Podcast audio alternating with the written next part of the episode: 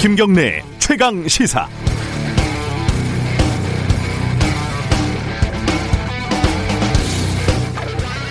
민주당 의원들 가운데 42명이 다주택자들이다. 통합당은 41명이 다주택자다. 박병석 국회의장 집은 4년 동안에 24억이 올랐다. 주호영 원내대표는 15년 사이에 30억을 챙겼다. 뭐 경실련이 최근 발표한 국회의원들의 부동산 소유 현황들입니다. 국회의원들 꽤 부자죠. 평균 재산은 일반 국민의 한 5배 정도 되고요. 재산 상당 부분은 부동산입니다. 그래서 이 사람들이 만드는 부동산 정책은 믿을 수 없다. 이런 주장도 나오고 있습니다. 자신이 처한 입장, 서 있는 자리에 따라 풍경은 달라지고, 즉, 입장에 따라 관점이 달라지니까 일리가 있는 주장입니다. 그런데 생각을 해보면 참 허무합니다. 이 생쥐나라의 고양이들이 국회의원을 하는 게 참 비정상적인 것은 사실이지만 막상 선거 때가 되면 생쥐 국민들은 생쥐 후보한테는 표를 주지 않으니까요. 좋은 학교 나오고 벼슬 한 자리 하고 부동산도 좀 있고 그런 고양이들을 우리는 뽑지 않았습니까? 물론 생쥐라고 다 생쥐편은 아니고 생쥐라고 다 착하고 능력 있지는 않습니다. 하지만 고양이보다 생쥐 국회의원들이 생쥐를 위한 정책을 만들 거라고 생각이 된다면 이제 선거할 때 생진지 고양인지 잘 보는 게 중요하지 않겠어요? 후보가 집이 몇 채가 있는지 재산이 얼마인지는 이제 유권자들이 쉽게 찾아볼 수 있습니다. 언론도 관련 정보를 잘 전달을 한번 해보고요. 다음 선거 때 한번 보죠. 7월 29일 수요일 김경래 최강 시사 시작합니다. 아, 김경래 최강 시사는 유튜브 라이브 열려 있습니다. 실시간 방송 보실 수 있고요. 문자 참여 기다립니다. 짧은 문자 50원, 긴 문자 100원입니다. 샵 9730으로 보내주시면 됩니다. 스마트폰 콩 이용하셔도 좋고요. 자, 1부에서는 지금 방금 제가 잠깐 말씀드렸는데 부동산 관련된 문제 요즘, 요즘 뜨겁죠. 어, 최근에 잇따라서 어, 고위공직자들, 국회의원들, 부동산 현황들 발표하고 있는 경실련 쪽과 얘기 좀 나눠보겠습니다. 2부에서는 어, 검찰 개혁위원회에서 내놓은 개혁안 이게 좀 논란이 있습니다. 오늘은 정용훈 법무부 법무 검찰 개혁위원회 대변인 직접 연결해 보겠습니다.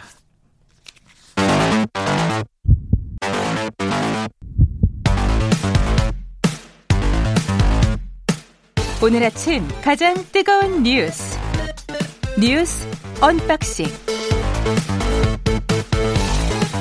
네, 뉴스 unboxing 고발 뉴스 민동기 기자 나와 있습니다. 안녕하세요. 안녕하십니까. 시사평론가 김민하 씨 나와 계십니다. 안녕하세요. 생쥐 김민하입니다. 비가 오면 창틀에 물이 새고 누전 차단기가 내려가서 너무 무섭습니다. 돈 벌어서 뭐해요? 그런 것 좀 고치지. 고쳐야 되죠. 네. 걱정이 많이 되네요. 자, 오늘 이게 사실 좀 낯선 뉴스긴 한데 이것부터 좀 간단하게나마 좀 알아보죠. 그 미사일 관련해 가지고 우리가 고체 연료를 사용하게 됐다. 이게 무슨 소리인지 모르는 사람들이 말, 저도 이게, 아, 이게 뭐지? 라고 싶었는데, 들어보니까 뭐 중요한 뉴스더라고요. 과학 뉴스예요 과학. 네. 과학 뉴스. 과학 국방 뉴스인데요. 예. 청와대가 어제 브리핑을 가졌습니다. 네. 한미 미사일 지침 개정을 통해서 우주 발사체에 대한 고체 연료 사용 제한이 완전히 해제가 됐다. 이렇게 발표를 했는데요. 네. 기존 그 한미 한미 미사일 지침은 한국이 우주 발사체에 액체 연료만 사용할 수 있도록 제한을 하고 있었는데 예. 이제 이게 풀렸다는 겁니다. 지난해 10월부터 문재인 대통령 지시에 따라서 9달 동안 청와대와 백악관이 집중적인 협의를 거친 끝에 이런 성과를 거뒀다는 게 청와대 설명인데요. 어, 이렇게 제한이 풀리게 되면 앞으로 민간 기업과 연구소 개인은 물론 기존의 액체 연료뿐만 아니라 고체 연료와 혼합형 등 다양한 형태의 우주 발사체를 아무런 제약 없이 연구하고 생산 보유할 수 있도록 했는데요. 고체 연료가 뭐 그렇게 중요하냐? 네. 이 부분은 김민하 평론가가 얘기를 해주시겠습니다. 아, 저, 어, 밀리터리 이쪽으로 좀 강하십니까? 저 문과 출신입니다. 전공은 대학에서 심리학을 했는데 네, 미사일의 심리에 대해서 이게 고체 연료라는 걸 뭐 제가 뭐 정확히 알 리는 없지 않습니까? 네. 제가 뭐 여기 이제 얘기하려고 찾아보는 건데 네. 찾아보니까 액체 연료에 비해서 이제 고체 연료가 그 로켓이 구조가 간단하고 제작비도 저렴하다 이런 음. 얘기가 돼 있습니다. 그러니까 일단 거기 넣어놓고 그 좀 이렇게 불을 붙이면 이렇게 로켓이 날아가나 보죠. 네. 근데 이제 액체 연료가 주입돼 있으면은 그 그게 액체 상태다 보니까 여러모로 불안정한 상황이나 이런 것도 음. 일어날 수 있어서 사실 이게 뭔가 잘 안 돼서 선진국에서도 뭐 이렇게 우주 발사체를 발사할 때는 고체 연료를 대개는 쓰는 모양입니다. 그래서 뭐 음. 공중에서 뭐 2단 분해가 된다든지 그러 그래서 액체 연료 로켓을 기반으로 우리가 좀 해보려고 한 적도 있는데 그게 나로 나로 같은 거. 그렇죠. 네. 나로는 두 차례 다 발사에 실패하지 실패했죠. 않았습니까? 예. 그래서 이제 고체 연료가 뭐 액체 연료보다는 그렇게 뭐 힘이 좀덜 덜 세긴 한데 음. 어쨌든 이런 여러 가지 개발의 편의성이 있기 때문에 고체 연료를 개발하게 돼서 우리가 앞으로 예를 들면은 군사위성 얼마 전에 쏴가지고 또 모두가 기뻐한 군사위성이 있지 않습니까? 예. 그 미국에서 우리 누굽니까 일론 머스크가 해줘서 이제 쏜 거, 스페이스X가 해줘서 쏜 거. 그런 것들을 이제 더 많이 쏠 수가 있고 그리고 장기적으로는 중장거리 미사일을 개발할 때도 이제 고체연료 체제가 필요하기 때문에 음. 그걸 개발하는 데도 도움이 되지 않을까 하는데 이 부분은 미국이 뭐 여기까지 해제는 안 해준 걸로 알고 있습니다. 그러니까 고체 연료가 싸고 효율적이었는데 우리가 이제 미국과의 어떤 규정 때문에 그렇죠. 어, 협- 협정 때문에 못 쓰고 있었는데 요번 지금부터 쓸 수 있다. 네. 근데 이제 그거는 좀 기술적인 얘기인데 이제 아까 말씀하신 대로 이제 우주 개발하는데 유용할 수 있고 네. 또 하나는 이 사실상 뭐 IB ICBM을 허락한 거 아니냐 해석을 굳이 하자면은 뭐 그런 얘기도 나오더라고요. 왜냐하면 이제 예. 어, 우주 발사체 로켓의 고체 연료 사용 제한이 풀리게 되니까요. 예. 다양한 형태의 로켓 개발과 생산이 우리 자체적으로 가능하다는 그런 얘기거든요. 네. 그 인공위성 발사까지 이제 생각해 볼 수 있다는 그런 얘기인데 네. 그렇게 되면은 뭐 우주 개발 산업은 물론이고 상업용이든 군사용이든 음. 우리 로켓 개발 자체가 미국의 통제를 받지 않는다는 그런 얘기입니다. 그러면 네. 어좀 과격하게 얘기를 하면은 북한처럼 네, 대륙간 탄도 미사일까지도 개발할 수 있다는 거죠. 근데 그 부분은 사거리 제한이 좀 풀려야 그렇죠. 되는데 800 지금 예, 지금 800km로 제한되어 있는데 이번에 이 논의를 할 때 이 탄도 미사일 사거리 제한 해제도 같이 논의는 했다고 그러거든요. 근데 예. 미국이 거기까지는 이제 허용을 안 음. 해줬는데 이 브리핑한 김현종 2차장의 설명에 의하면은 뭐 두 개 중에 뭐가 고체 연료랑 이 사거리 제한이랑 뭐가 더 급하냐라고 했을 때는 음. 고체 연료 사용 제한 해제가 더 급하다고 판단을 했던 것이고 네. 안보상 필요하다고 할 때는 지금 사거리 제한을 푸는 것도 얼마든지 협의가 가능하다. 그리고 머지 않아 때가 되면은 이 문제도 이제 해결이 될 거다라고 얘기를 했습니다. 이게 뭐 김현종 차장의 설명을 들어보면은 이게 시장이 굉장히 크기 때문에 뭐 자동차 시장이 한반 반 정도 된다 그러더라고요. 이 개발 사업이. 그러니까 이게 네. 우주 개발이라는 게 사실 우리가 우주를 왜 개발할까 이런 의문도 가질 수 있지 않겠습니까? 뭐 네. 마음이 좀 요새 유행어로 마음이 웅장해지는 이런 효과는 있는데 우주를 개발해서 뭐 하냐 이런 의문도 가질 수 있지만 우주에 이제 뭔가 보내는 과정에서 뭐 소재를 개발한다든지 그렇죠. 또 음. 여러 가지 부가적으로 개발할 수 있는 여러 기술들이 있기 때문에 그것과 연관된 시장이 굉장히 크고 그것을 이제 우리가 개척하는데 상당한 도움이 될 거다라고 지금 설명하고 있는 거죠. 지금 두 가지 가 그러면 이제 궁금해지는 건데 하나는 혹시 어 방위비 분담금이라든가 뭐 여러 가지 우리가 다른 걸 주고 받은 거 아니냐라는 뭐 질문들이 있었잖아요. 거기에 대해서는 뭐 정부 입장이 있었죠. 그러니까 반대급부가 없었다라고 하는데 명확하게 선을 그었죠. 그렇죠. 음. 금현종 이 2차장의 그 설명이고요. 주변국 반응이라는 것도 그것도 이제 주- 특히 중국 중국 예. 쪽이 예. 굉장히 이런 부분에 있어서 예민하게 나올 수밖에 없는데 생각보다는 의외의 답변이 좀 나왔습니다. 김현종 2차장이 우리나라가 군사력이 굉장히 강한 나라인데 당연히 이 정도 판도 능력은 갖추고 있어야 한다. 네. 아, 국내 문제로 우리가 결정하면 될 일이다. 이렇게 입장을 밝혔습니다. 그러니까 이게 이 이- 우리가 누가 뭘 해주면 사실 좀 의심을 하게 되지 않습니까? 그렇죠. 그 왜? 이런 날 거죠. 왜 네. 줬지? 이렇게 의심을 하게 되는데 이제 여러 저 같은 이제 시사 평론가 이런 사람들은 네. 아무래도 우리가 이제 이 차장이 그렇게 얘기를 하긴 했지만 김현종 이 차장이 그렇게 얘기를 했지만 미국이 해준 것은 결국 중국, 러시아 뭐 이런 이 동아시아 주변국들에 있어서의 미국의 영향력을 결국 확대하겠다는 거 아니냐 이런 차원에서 해준 거 아니냐 이제 음. 이런 추측을 좀 해볼 수가 있는 거겠죠. 네. 어, 어제 김현정 이 차장이 KBS 9시 뉴스에 출연을 했더라고요. 출연했죠. 네, 굉장히 단호한 입장을 보여줬는데 영어를 너무 많이 쓰더라고요. 깜짝 놀랐어요. 영어를 너무 많이 써가지고. 그리고 깜짝 놀라는 일들이 여러 가지가 있죠. 그리고 이 정부가 굉장히 무기에 대해서 이렇게 굉장히 아, 음. 좋은 마음을 갖고 있고 뭐 그런 것도 있는데 저는 이제 세계 평화를 바라는 입장에서 음. 조금 오싹해질 때도 있습니다. 예. 세계 평화를 위해서 우리의 힘을 써야 돼. 큰 힘에는 큰 책임이 이제 따른다고 예. 스파이더맨이 얘기했기 때문에 우리가 이렇게 이제 무기 쪽에 비중을 두게 되면 중국, 일본, 북한 이런 주변 국가들이 또 어떻게 나올지 모르니까요. 예. 잘 해야 되겠죠. 네, 잘 해야 됩니다. 알겠습니다. 빨리 넘어가겠습니다. 더 이상 쓸데없는 말이 안 나오도록. 어, 0891님이, 어, 민동기 기자님, 김민아 시사평론가님, 좋은 방송 감사합니다. 이런 문자를 보내주셨는데 이분이 제가 왜 소개해드렸냐면 시내버스 기사님이시답니다. 아. 안양에. 아, 우리들이 타겟으로 삼는 주, 주 청취자층입니다. 저희가 감사합니다. 네, 감사합니다. 감사드립니다.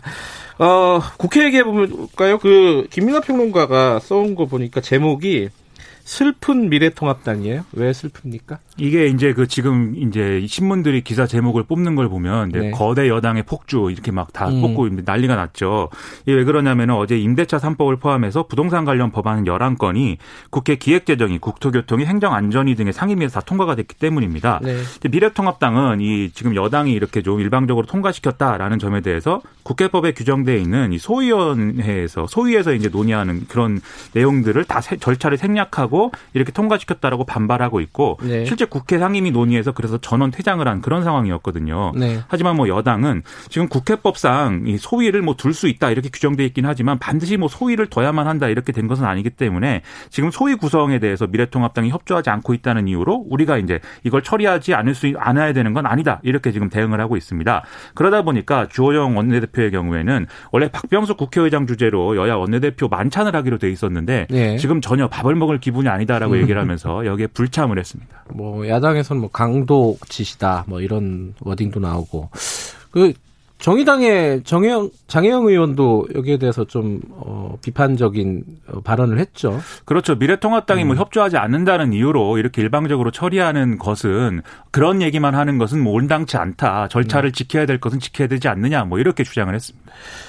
그 이제 법안도 이렇게 통과가 빨리빨리 진행이 되고 있고 단독으로 그리고 인사청문회 채택 보고서도 어, 청문 보고서도 다들 단독으로 지금 채택이 된 거죠. 그렇죠. 네, 어제 어, 주 박지원 후보자에 대한 청문 보고서가 채택이 됐고 임명이 됐죠. 그렇습니다. 예. 어제 이제 문재인 대통령이 이제 박지원 국가정보원장 임명을 재가를 했는데 그러면 이제 내일부터 연기가 시작되는 거고 지금 말씀하신 대로 오늘부터 아니에요, 오늘부터 임기. 아, 저 예. 오늘부터 예. 내일부터라고 제가 또 예. 잘못 날짜를 파악하는 바람에 어, 국회정보위가 여당 단독으로 이제 인사청문 경과 보고서를 채택했기 때문에 가능해진 거죠.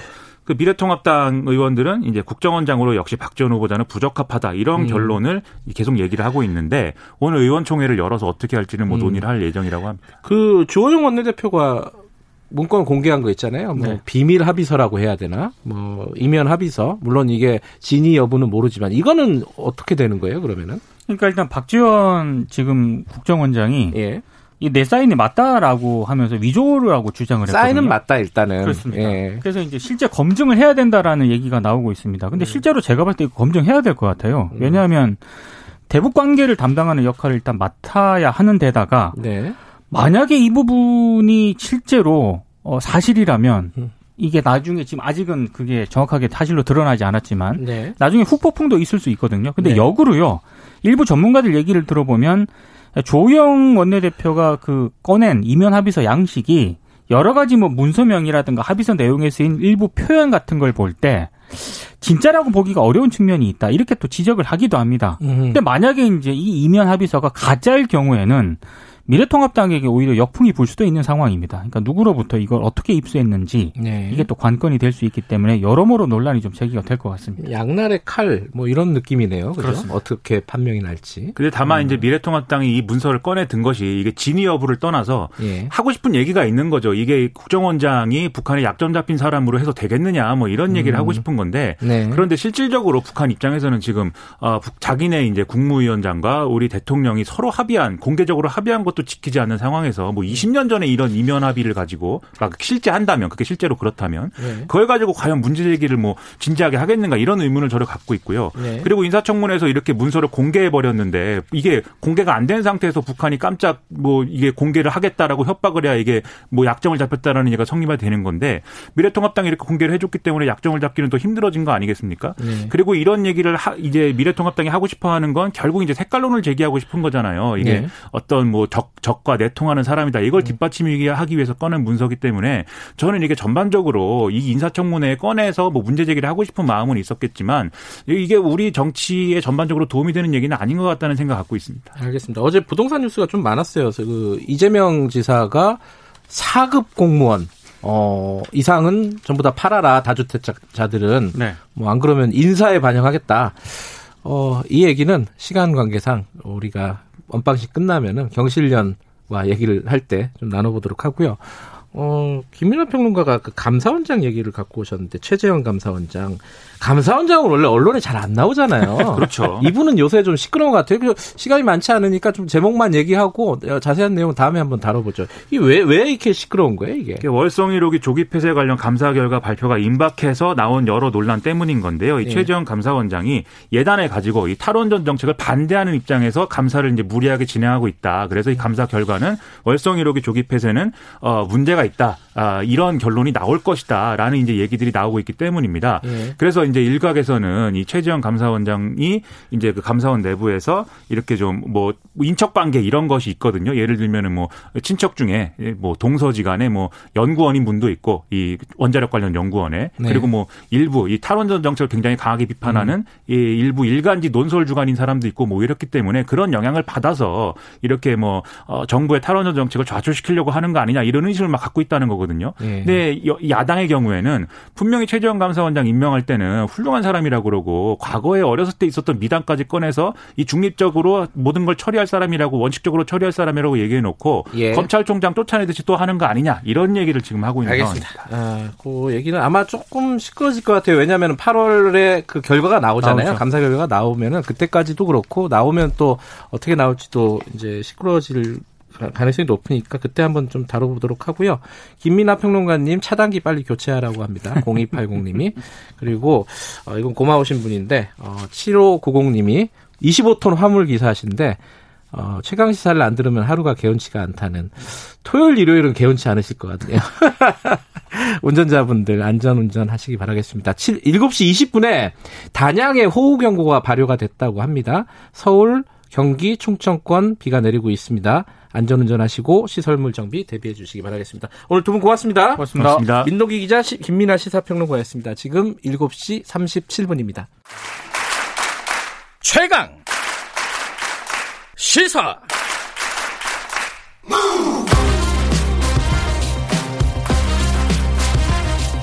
지금 여러분께서는 김경래 기자의 최강 시사를 듣고 계십니다.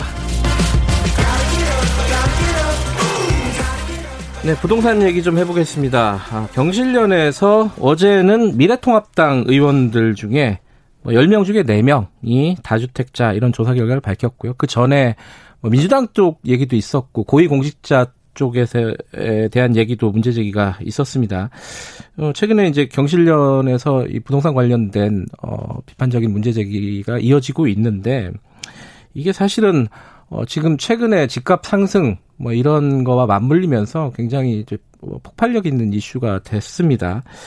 어, 조사를 직접 담당한 경실련의 부동산 건설 개혁 본부 김성달 국장님 스튜디오에 모셨습니다. 안녕하세요. 네, 안녕하세요.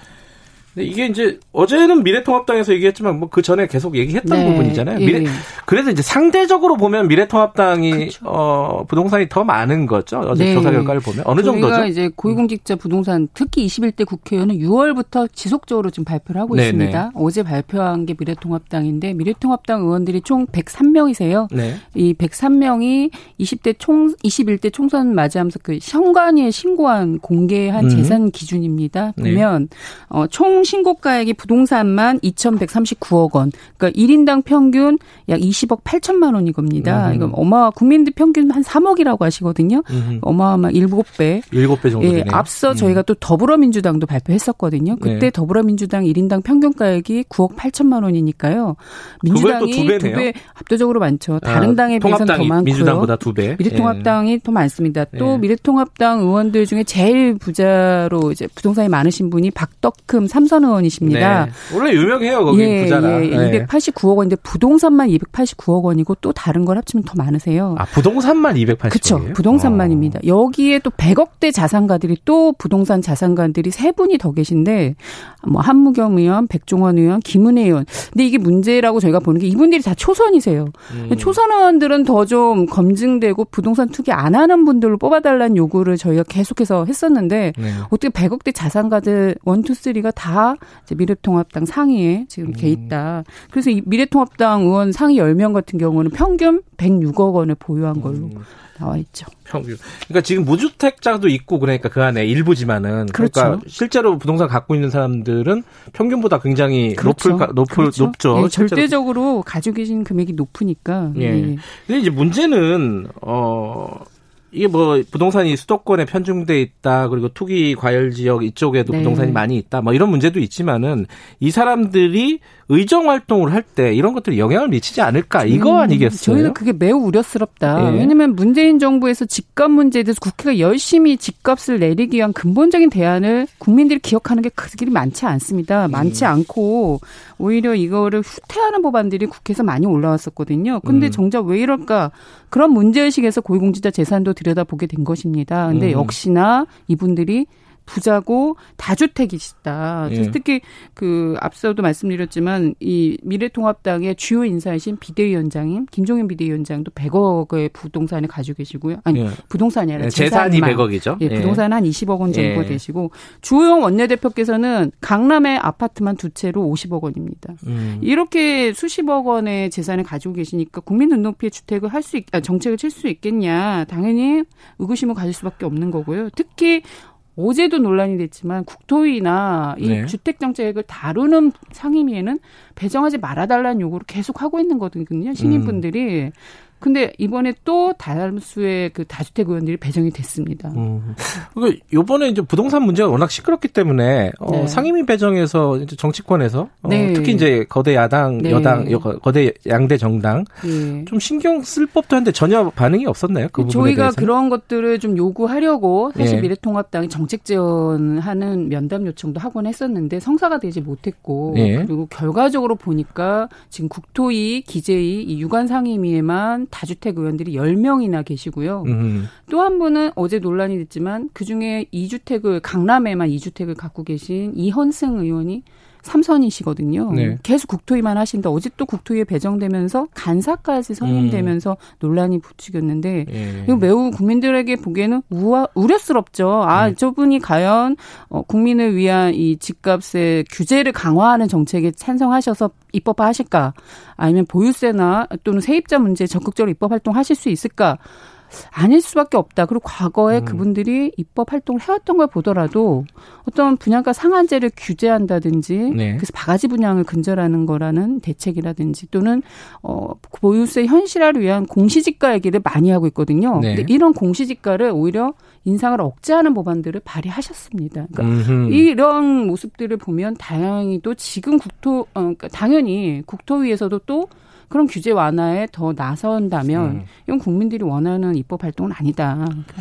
그러니까 다주택자들이 그 부동산 정책, 뭐 기재위라든가 국토위 어, 그런 상임위에 배정이 되는 거는 뭐 쉽게 말하면은 재벌이 국회의원이 돼가지고 뭐 네, 경제 정책을 뭐 생선을 맡긴다는 네. 표현들도 하시는 것 같습니다. 네, 뭐 그런 예. 거랑 비슷한 건데 뭐 국회에서 좀 논의가 돼야 될 것 같아요. 이 네. 부분은. 저희는 박병석 의장께서도 예. 다주택이셨는데 한 책을 파셨거든요. 예, 예. 그런 솔선수범을 하신 것처럼 음. 이 상임위 배정에도 좀 적극적으로 역할을 해주십사 음. 요청을 드립니다.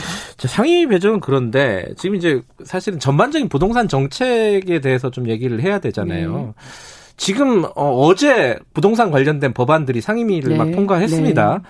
어, 뭐, 부동산 3법이라고 하는 정책, 그러니까 조세 음, 정책들이 네. 있고, 또 임대차 3법이라는, 네. 어, 임차인들을 위한 어떤 법들도 있는데, 이런 것들을 보면은, 이제 뭔가 부동산을 음. 잡으려고 하는 음. 정부의 정책이잖아요. 평가를 하신다면 어때요, 예, 지금? 지금 어제 이제 슈퍼여당의 힘을 발휘하라고 그 힘을 몰아준 예. 것처럼 어제 이제 법안이 상임위를 통과를 했다라는 부분은 긍정적으로 볼 수 있으나 그 내용은 중요한 것 같습니다. 네. 이게 사실은 어, 앞서 문제가 됐던 집값을 조장했다고 했는데도 효과가 없었던 70대책의 후속 으로 입법 발의가 된 겁니다. 70대책. 그래서 어제 통과된 게 예를 들면 임대차 3법이지만 계약갱신 청구 기간은 예. 무제한으로 얘기를 하고 있고 더 6년도 얘기하고 더 길었는데 어제 4년 됐어요. 4년까지만 된 부분이 있고 또 하나는 세입자들의 전세 보증금, 임대 보증금이 떼이는 것에 대한 해법이 없습니다. 음. 그런 부분에서 아쉬운 부분이 있고 또 하나는 어떤 보유세나 이런 것도 어제 기재위가 통과돼서 종부세율이 올랐다고도 하십니다만 네. 종부세를 강화하는 게 결국은 보유세 실효세율을 올리느냐 이거에 대해서 면밀히 검증을 해봐야 음. 된다. 왜냐하면 고가 주택을 가지고 있는 분들에게 강한 세율을 때린다 한들 네. 그분들이 전체 부동산 시장에서 얼마나 될까 많지 않습니다. 오히려 법인들이 가지고 있는 빌딩, 토지 여기에 대한 그 과세가 강화돼야 된다는 논의가 계속 있었거든요. 음. 근데 지금도 주택만 주택은 대부분 개인들이 가지고 계시죠. 음. 법인들이 전체적으로 부동산 시장에서 70%난 법인들이 소유한 토지나 빌딩에서 부동산 종부세가 거치고 있는데 음. 여기는 지금도 0.7% 세율입니다. 근데 어제 개인 주택은 7, 6%니까 거의 10배의 격차가 음. 벌어졌는데 네. 이 부분부터 먼저 해소해 줘야지만 보유세 실효세율도 같이 올라간다. 이런 면에서는 여전히 보유세 강화할 수 있는 대안들이 나와야 된다고 봅니다. 그럼 국장님 생각하시기에 지금 시급한 정책 중에 하나는 법인에 대한 과세를 그렇죠. 강화하는 예, 보유세 강화를 얘기 한다면 음. 왜냐하면 9.13 대책 때 개인 주택은 한 번 올렸기 때문에 지금은 법인이 가지고 있는 빌딩, 토지 여기에서의 보유세율을 강화하는 법안 그 대안이 나와야 됩니다. 음. 이분들은 보유세 부과 기준인 과세 기준도 시세 반영률이 3, 40% 네. 개인 주택과 다릅니다. 그다음에 보유세 부과 기준도 토지에만 부과되면서 80억이 넘어야 됩니다. 개인은 9억 이상이면 다 부과하거든요. 네. 세율도 0.7%입니다. 음흠. 엄청난 반의 반도 안 되는 세율금을 내고 있는데 네. 이분들 이 법인들이 투기하는 거에 온상이라고 얘기를 계속 하고 있는데 여기에 대한 대안을 갖고 있으셔야 되는 거죠. 어제 사실 보니 국세청에서 그 법인을 이용해 개인이 네, 네. 어, 탈세하는 그런 네. 사례를 발표를 했잖아요. 음, 그러니까 법인에 대해서 좀 신경을 써야 된다. 법인도 예. 주택을 이용한 탈세 사례는 나오지만 지금 뭐 커다란 재벌 기업들이 음. 대규모 택지를 뭐 팔고 하는 과정에서 엄청난 부동산 시세 차익을 누리고 있거든요. 음흠. 그 부분에 대한 해법을 제시해야 돼요. 또 하나가 지금 가장 최근의 이슈 중에 하나는 뭐 세금도 세금이지만은 공급 정책이에요. 네. 지금 발표가 좀 미뤄지긴 했지만 네. 뭐 여러 가지 얘기들이 나오고 있습니다. 처음에 그린벨트 얘기 나왔다가 네. 지금 들어가긴 네. 했지만은 또 유휴부지 뭐 찾아서 하겠다. 네. 그리고 용적률 올리겠다. 재건축 어떻게 좀 손을 네. 보겠다. 지금 막 어, 그 스카이라인 네. 그 서울시 규제도 네. 어떻게 바뀌는 거 아니냐 이런 얘기도 나오고 네. 있어요. 이런 정책에 대해서는 어떻게 평가하십니까? 정부가 공급하겠다라고 말만 하면 거론되는 지역이 집값 땅값이 오릅니다. 아주 억 단위로 오릅니다. 세종시가 이게 한번 뭐냐, 뭘 네. 말해주냐면 정부의 공급 방식이 문제가 있다는 겁니다. 단순히 음. 물량 확대로 풀 문제가 아니라 지금 정부가 하고 있는 공급 방식이 집급을 집값을 잡을 수 있는 공급 방식이냐를 네. 한번 진지하게 우리가 검증을 해야 되는 거거든요. 음. 왜냐하면 과거에 신도시 개발을 통해서 대규모 100만 호 가까이 이기 신도시에서도 수십만 호가 공급이 됐거든요. 판교, 네. 위례, 마곡, 광교 등. 네. 근데 왜 집값이 안 잡혔냐는 겁니다. 그리고 오히려 수도권 과밀화만 거졌거든요. 네. 그러니까 네. 어떤 주택이 나와야 되느냐라는 공급 방식 개혁이 필요하다. 그러려면 어떤 시세에 연동되는 판매용 아파트를 이제 더 이상 공공은 좀 공급하지 마시라는 음. 거예요. 네. 공공은 자산을 보유하고 서민들에게 저렴하게 임대하거나 아니면 건물만 분양해서 평생 100년 정도 임대할 수 있는 주택들이 분명히 있습니다. 아. 토지 임대 건물 분양 주택 같은 그런 주택을 이제는 공공은 좀 공급을 하시라. 그런 음. 저렴한 주택이 시장에 나올 때 그게 도심 곳곳에 나올 때 그럼 대규모로 공급될 필요도 없다고 봅니다. 그런 음. 주택 곳곳에 나올 때 주변 집값 떨어뜨리면서 정부의 보유세 정책도 실효성을 거둘 것이라는 건데 지금 정부는 팔겠다는 겁니다. 과거처럼 음. 시세보다 20% 변창흠 사장께서 말씀하신 게 20% 싸게 팔 수 있다. 음흠. 시세가 지금 문재인 정부에서만 50% 올랐다고 지금 문제되고 있는 예. 상황에서 20% 해봤자 절대적으로 비쌉니다. 그러니까 그러한 공급 방식의 개혁 방안이 나오지 않으니까 과거의 방식을 생각한 투기 세력들은 또 가서 투기를 하시는 거죠. 집값이 음. 오를 수밖에 없습니다. 공급 늘리면 그거 그거 사가지고 내가 집값도 다주택자들이 어. 또살 수밖에 아, 없는 거죠. 그런 네. 악순환이 반복되기 때문에 그걸 끊어주기를 어, 저렴한 어, 양질의 임대주택을 네. 대규모로 예, 공급하는 예. 게 일단 대안이 될 수 있다 이런 주장이신 예, 뭐 거고. 뭐 경기도지사께서도 그러한 예, 주택의 방향에 대해서는 예, 언급하셨기 때문에 조금 예. 더 진전된 거라고 봅니다. 행정수도 이전 이건 어떻게 생각하세요? 이거 좀 네. 대안 중에 하나로 될 수 있을까요? 수도권 과밀화 뭐 이런 문제가 있잖아요. 그렇죠. 예. 그러니까 수도권 과밀화 국토 균형 발전의 차원에서 행정수도 이전 등에 대한 것들을 국민적 네. 합의와 전문가들과 같이 종합적으로 진지하게 논의하시라는 거는 가능합니다. 네. 그거는 네. 참여정부 때도 했었지만 실제로는 일부 기관만 이전했을 뿐이거든요. 네. 근데 집값과는 그거는 별개로 보셔야 되는 게 이미 네. 과거 참여정부에서 어, 세종시 만들고 혁신도시 수없이 만들었지만 지금의 서울 집값은 떨어지지 않았다. 아. 오히려 공공기관이 이전했지만 그 자리를 누가 메꿨냐? 음. 재벌들이 더 비싼, 더 높은 초고층 음. 건물을 올리니까 과밀한 더 붙이겠다는 거죠. 네. 그리고 지역으로 내려간 땅값도 오히려 지역은 땅값이 또 올랐어요. 그것 때문에. 그러니까 이러한 문제도 정부의 공급 방식의 개혁이 되지 않았기 때문이거든요. 그래서 네.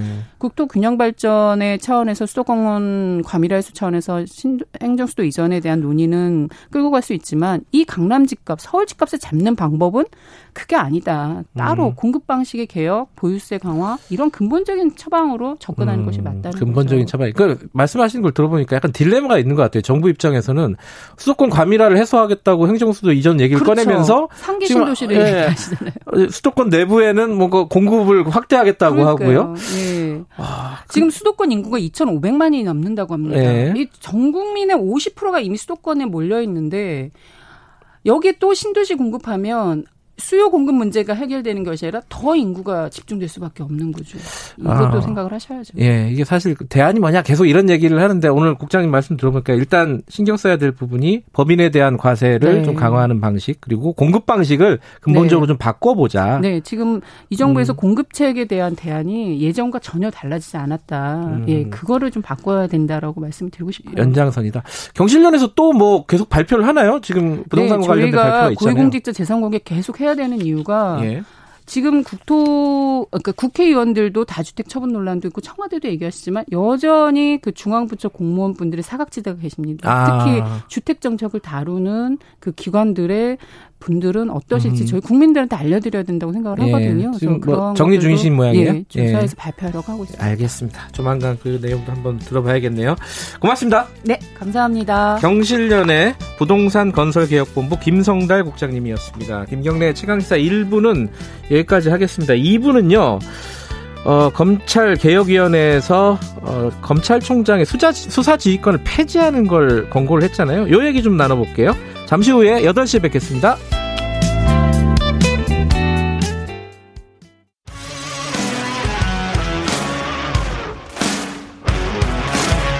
뉴스타파 기자 김경래 최강 시사.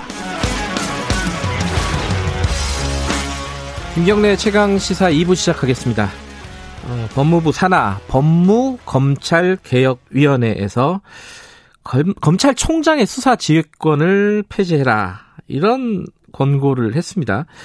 여기에 대해서 뭐 여러 가지 논란들이 좀 벌어지고 있어요. 이게 검찰총장을 뭐 식물총장으로 만드는 거 아니냐, 뭐 이런 것부터 시작해서 법무부 장관한테 너무 과도한 권한을 주는 거 아니냐, 이런 또 지적도 있고요. 뭐 여러 가지 고민이 있었을 있었을 겁니다. 그래서 직접 이 권고안을 내놓은 법무 검찰 개혁위원회 대변인 정영훈 대변인과 얘기를 좀 나눠보겠습니다. 정 대변인님 연결돼 있죠? 안녕하세요. 네, 안녕하세요. 정영훈 변호사입니다. 예. 어, 일단은 이게 전체적인 그림을 한번 설명을 듣고 얘기를 시작해야 될 것 같아요.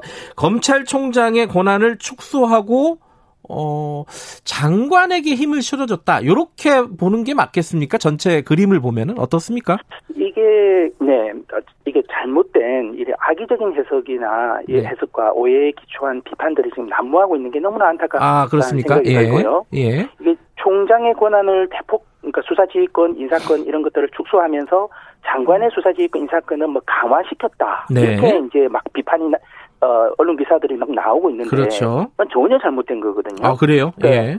검찰총장의 권한을 어, 수사지휘권에 있어서 없애고 인사 인사권에 있어서도 절차를 개선한 것은 맞습니다. 네. 그러나 장관도 마찬가지로 장관의 수사지휘권도 어, 저희들이 어, 선진국 형사사법 시스템에 맞는 절차적 통제를 매우 엄격하게 가했습니다. 지금 현행 규정에 의하면은 네. 장관이 구체적 수사 지휘권을 총장에게 아무런 제한 없이 할 수 있어요. 음흠. 예외적으로 발동하는 것이긴 하지만 네. 저희 그러나 현행 저희 공고안에 의하면은 네. 불기소 수사 지휘는 원칙적으로 금지하도록 하고 있습니다. 주로 정치적 고려는 불기소 지휘를 통해서 이루어지니까요. 네. 반쪽이 날아갑니다. 네. 나머지 이제 기소 지휘 부분들도 어, 서면으로 한다든지 사전에 어, 예를 들면 고등검사장의 의견을 받도록 한다든지 네. 이게 이제 유럽의 어떤 선진 형사사법에서 어, 공고한 내용들을 표준 공고안들을 반영한 것이거든요. 예. 그래서 그 장관의 수사지휘권 행사라든지 이런 부분들을 상당히 엄격하게 통제를 했는데 이 네. 부분은 전혀 도외시하고 음. 장관의 권한을 오히려 높였다라고 하는데 이거는 완전 악의적인 해석이 아닌가 이렇게 생각이 듭니다. 어, 지금 이제 장관이요, 어, 고등검사장, 그러니까 여섯 명의 고검장들에게 직접 수사 지휘를 할 수 있게 이제 권고를 하신 거잖아요. 일단은 네. 형식적으로 보면은. 근데 네. 거기에 그거, 그런 수사 지휘를 어, 엄격하게 통제했다고 그러는데 어떤 통제인가요? 구체적으로 얘기하면 서면으로 한다. 요거, 요런 거 말고 또 다른 통제가 있나요? 그 장관으로 지금 현재 장관은 검찰총장만을에 대해서 구체적 수사 지휘권을 행사할 수 있는데 네. 다만 다만 이제 예외적으로 활동을 하긴 하지만 행사하는데 아무런 절차적 요건 제한이 없습니다. 네. 그러나 저희들이 이제 고, 검찰총장에서 고등검사장으로 이관하게 되면 네. 아무래도 정치적 중립, 수사 중립에 있어서 좀 취약할 수 있는 부분이 있기, 있기 때문에 네. 장관이 정치적 고려에 의해서 수사에 개입하는 것을 방지하기 위해서 네. 저희 유럽 평의회라고 있습니다. 그래서 2010년에 공고한 게 있습니다. 소속 회원국 50여 개국에 예. 이게 불기소 수사 지휘는 원칙적으로 금지시켜라 예. 장관이 하는 걸 예. 그리고 어, 절차는 서면으로 서면 예. 지휘를 하고 어, 담당 검사라든지 이런 어, 고등 검사장 예를 예. 들면 서면 지휘 어, 서면 의견을 받도록 하고 있고 예. 그 기록을 남기도록 하고 있고요. 네. 뭐 이런 여러 가지 장치들을 저희들이 도입을 한 겁니다. 음. 그러니까 그, 그 고등검 사장으로 이관한 거는 분산하는 거는 맞지만 네. 그런 우려 때문에 절차적 통제를 굉장히 엄격하게 강화한 겁니다. 음. 이거는 굉장한 의미가 있는 거거든요. 그래요. 이 부분을 전혀 언론에는 반영을 하지를 않고 총장의 권한을 축소한 것 네. 이것만을 진짜 부각시키고 음. 있는 게 좀 안타깝다는 생각이 들고 있습니다. 그게 이제 어 말씀하신 대로 어 자세한 내용을 모르고 비판을 할 수도 있겠지만은 근데 이제 그 큰 그림으로만 보면은 외부에서 보면은요. 어, 지금까지는 수사 지휘를 양쪽에서 하는 거였잖아요. 그래서 이제 총장도 지휘를 하고 어, 법무부 장관은 총장을 또 어, 지휘를 하고 그래서 견제와 균형이 맞았는데 이제 지금부터는 어, 총장의 지휘는 없어지고 어쨌든 법무부 장관의 지휘만 남게 되면은 이게 견제와 균형이 안 맞는 거 아니냐 이렇게 생각할 수 있는 거 아닌가요? 자, 지금 이 수사 지휘권은요. 네. 총장은 일상적으로 그 해당 수사 검사에게 들어갑니다. 네. 해당 수사 검사에 지휘를 하죠. 네. 근데 우리 검찰정보 사조를 보면 네. 그 검찰 수사의 중체적 중의성의 주체가 일선 검사입니다. 음흠. 검찰총장이 아니고요. 네. 검찰총장은 외풍을 말아주는 역할을 할 뿐인 거죠. 네. 그래서 그리고 그래서 수사 지휘가 바로 정치적 중립과 연결되지는 않는다라는 걸 말씀드리고요. 네. 그다음에 이제 장관의 수사 지휘권은 아주 예외적으로 이루어집니다. 장, 총장처럼 일상적으로 이루어지는 게 아니고요. 네. 왜냐하면 그렇기 때문에 저기 그 약 30년에 우리 네. 문민정부 들어오고 나서 문민정부가 되고 나서 30년 동안 공식적으로 어, 수사지휘권이 장관의 수사지휘권이 발동된 게 딱 두 번입니다. 네. 참여정부 때 국가보안법 위반 사건 관련해서 불구속 수사 지휘한 경우, 네. 그리고 지금 현 정부 들어와 가지고 어, 총장의 측근 검사장이 연루된 사건에 있어서 음흠. 총장이 전문 수사단을 어, 소집, 임의로 소집하고 대검 참모들의 반대에도 불구하고 네. 어, 측근 검사장에 대해서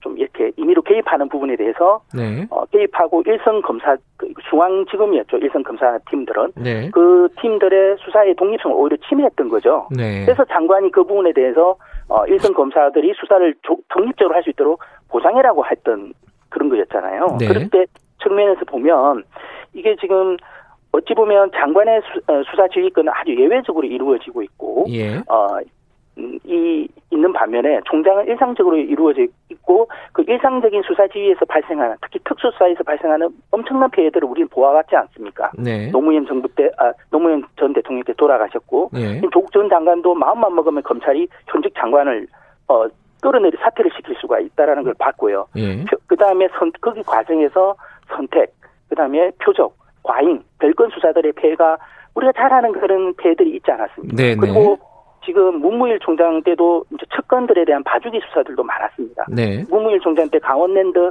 채용 비리 사건이 있었지 않습니까? 네. 그때 수사단에 대해서 어 보고만 받고 수사지 안 하겠다고 해놓고 측근인 김우현 대검 반부패 연구 어 반부패 부장이 연루돼 가지고 그 수사단에서 기소를 기소 방침을 정하자 네. 바로 또 전문 수사단을 소집을 어, 절차를 거치라고 하면서 수사 지휘권을 행사했습니다. 네. 그러니까 부, 검찰총장이나 대검에서 일선 검사팀에 수사를 개입해서 부당한 수사 지휘를 한, 지휘권을 행사하는 경우가 네. 총 장관이 수사 지휘권을 부당한 수사 지휘권을 행사하는 경우도 엄청 더 많고 일상적이라는 겁니다. 음. 그래서 그런 측면에서 볼 때 이게 균형이 안 맞다라는 거는 좀 아 니, 고요 네. 마지막으로 제가 하나 더 첨가를 말씀드리면 이 지금 검찰총장이 지휘하는 시스템은 세계 선진 형사사법 어디에도 없습니다. 네. 수사 지휘를 하는 거 이거는 일본이 75년, 어, 1945년의 전후에 네. 일본 검찰청법을 제정을 했습니다. 네. 그 검찰청법 우리 한국이 49년에 검찰청법을 제정하면서 그대로 뺏긴 겁니다. 네. 그러니까 일본의 그 어떤 검찰 조직 체계, 그러니까 예를 들면은 지금 제왕적 검찰총장을 정점으로 해서 피라미드식 검사 동일체 원칙, 알겠습니다. 이 구조를 지금 가지고 있는 것이죠. 네. 그런데 이제 말씀하신 취지는 알겠는데요. 마, 마, 어, 지금 법무부 장관이 고검장 6명에게 직접 지휘를 한다는 거는 예외적으로도 앞으로도 발생할 것이다라는 거는 그냥 기대이고 계속적으로 내용에 제한이 없기 때문에 절차상에 엄격하게 제한을 한다 하더라도 내용적으로 어, 지휘하고 싶은 것들을 다 지휘할 수 있다면은 결국은 어, 정치권에서 외압이 들어갈 가능성이 높고 더군다나 고검장은 법무부 장관이 임명하는 사람들이잖아요. 네. 어, 더군 그래서 나오는 얘기가 막강한 한 명 검찰총장의 권한을 뺏어서 어, 취약한 여섯 명을 지휘를 하겠다. 이렇게 가는 거 아니냐라는 비판이 나오는 건데 그 비판에 대해서는 또 한번 설명을 해주셔야 될 것 같은데요. 그 이제 그런 우려를 네. 제기를 하죠. 다만 네. 이제 저희들이 이제 그 앞에 그 네. 검찰 인사와 관련해서 18차 공고를 하면서 네. 어 저희들이 이제 그어 평생 검사제 정착과 예. 그다음에 어 순환 보직 그 다음에 필수 보직 기간 네. 전문성을 위해서 그런 어떤 공고를 한 게 있습니다. 네. 그 연장선상에서 저희들이 이 공고안이 어, 좀 봐주면 좋겠고요. 왜냐하면 네. 고등검 저희들은 이제 평생 검사제도를 또 저희들은 어, 위원회는 지향을 하고 있습니다. 네. 지향을 네. 왜냐하면은 지금 뭐 기수가 위배 기수가 총장이 되면 다 옷을 벗는 네. 옷을 벗고 나가는 그 정년을 채우는 사람이 거의 없는 네. 이런 정건대적 시스템을 일본식 정건대적 시스템을 저는 바꿔야 된다라고 보거든요 선진화된 부분으로 네. 그래서 고등검사장도 사실은 검사장이라 하더라도 평생 검사를 해야 된다는 거, 평생 검사라는 게 정년까지 보장을 하, 줘야 된다는 거고요. 네. 그리고 이 정보가 1년마다 대규모로 이루어지는데 이런 네. 부분들도 최소화하고 어느 정도 인사에 있어서 안정과 예, 지속성을 가질 수 있도록 저희들이 음. 공고를 한 게 있고요. 예. 그 측면에서 봐준다라고 하면 이제 고검장에게 사실상 임기제가 있는 거거든요. 필수 보직 기간 음. 이걸 두면 아니면 임기제를 실제로 뭐 정 그렇게 공개된다면 명시적으로 임기제를 두어도 되고요. 음. 이제 그렇게 함으로 해서 고등검사장이 뭐 나의 이제 뭐 조기 뭐 퇴직이라든지 아니면 네. 뭐 다튼되는 것에 대해서 우려하는 네. 그런 부분들을 어 저희 공고안을 일관맥 상 통해서 보면 전 네. 공고안을 보게 되면은 그런 우려는 우리 공고안대로 하면 없는 거죠. 음. 여기 또 같은 질문을 좀 바꿔서 드리, 드리면요. 어, 네. 사실 우리 검찰의 문제점, 그러니까 개혁위원회가 출범한 뭐 큰 이유 중에 하나일 텐데 하나가 검찰이 자체 권력화돼 있다는 거. 그리고 두 번째가 정치적인 외풍에 계속 시달리고 있다는 거. 근데 이게 그 정치적인 외풍은 이제 독립성인데 권력을 분산하는 거는 취지는 알겠는데 그러다 보면 권, 어, 권력은 분산됐는데 오히려 정치적으로 취약해지는 어, 독립성이 약해지는 이런 부작용을 가져오지 않을까 우려하는 쪽은 그렇게 우려를 하는 것 같아요. 사실 그 그 이제 이런 우리 시스템에는 정치 검찰 수사의 정치 중립성은 지켜야 되지만 네. 우리 시스템은 일본식 시스템을 받았어요. 네. 그래서 검찰총장에게 임기를 보장하고 막강한 권한을 보호, 하고 네. 그다음에 이제 그렇게 함으로 인해서 외풍을 막는도록 해놨는데 네. 그거는 75년 전에 일본 시스템이라는 거죠. 음. 현재 선진 형사사법 시 대는 그렇게 있지 않습니다. 음. 제왕적 총장 제도 자체가 없거나 네. 검찰총장 제도 자체가 없거나 장관이 주로 총장의 역할을 다 하죠. 네. 없거나 또 검사들도 기소를 합니다. 검사들의 음. 어떤 권한이 막강하지도 않아요. 기소 음. 중심으로 이루어지고 있고. 음. 그래서 오히려 그런 그 오히려 이제 그래서 이제 유럽이나 선진국들은 장관의 정치적 개입에 의한 수사가 좀 더 문제가 됩니다. 왜냐하면 음. 검찰의 권한이 약하기 때문에. 네. 그래서 유럽 평의회에서는 어.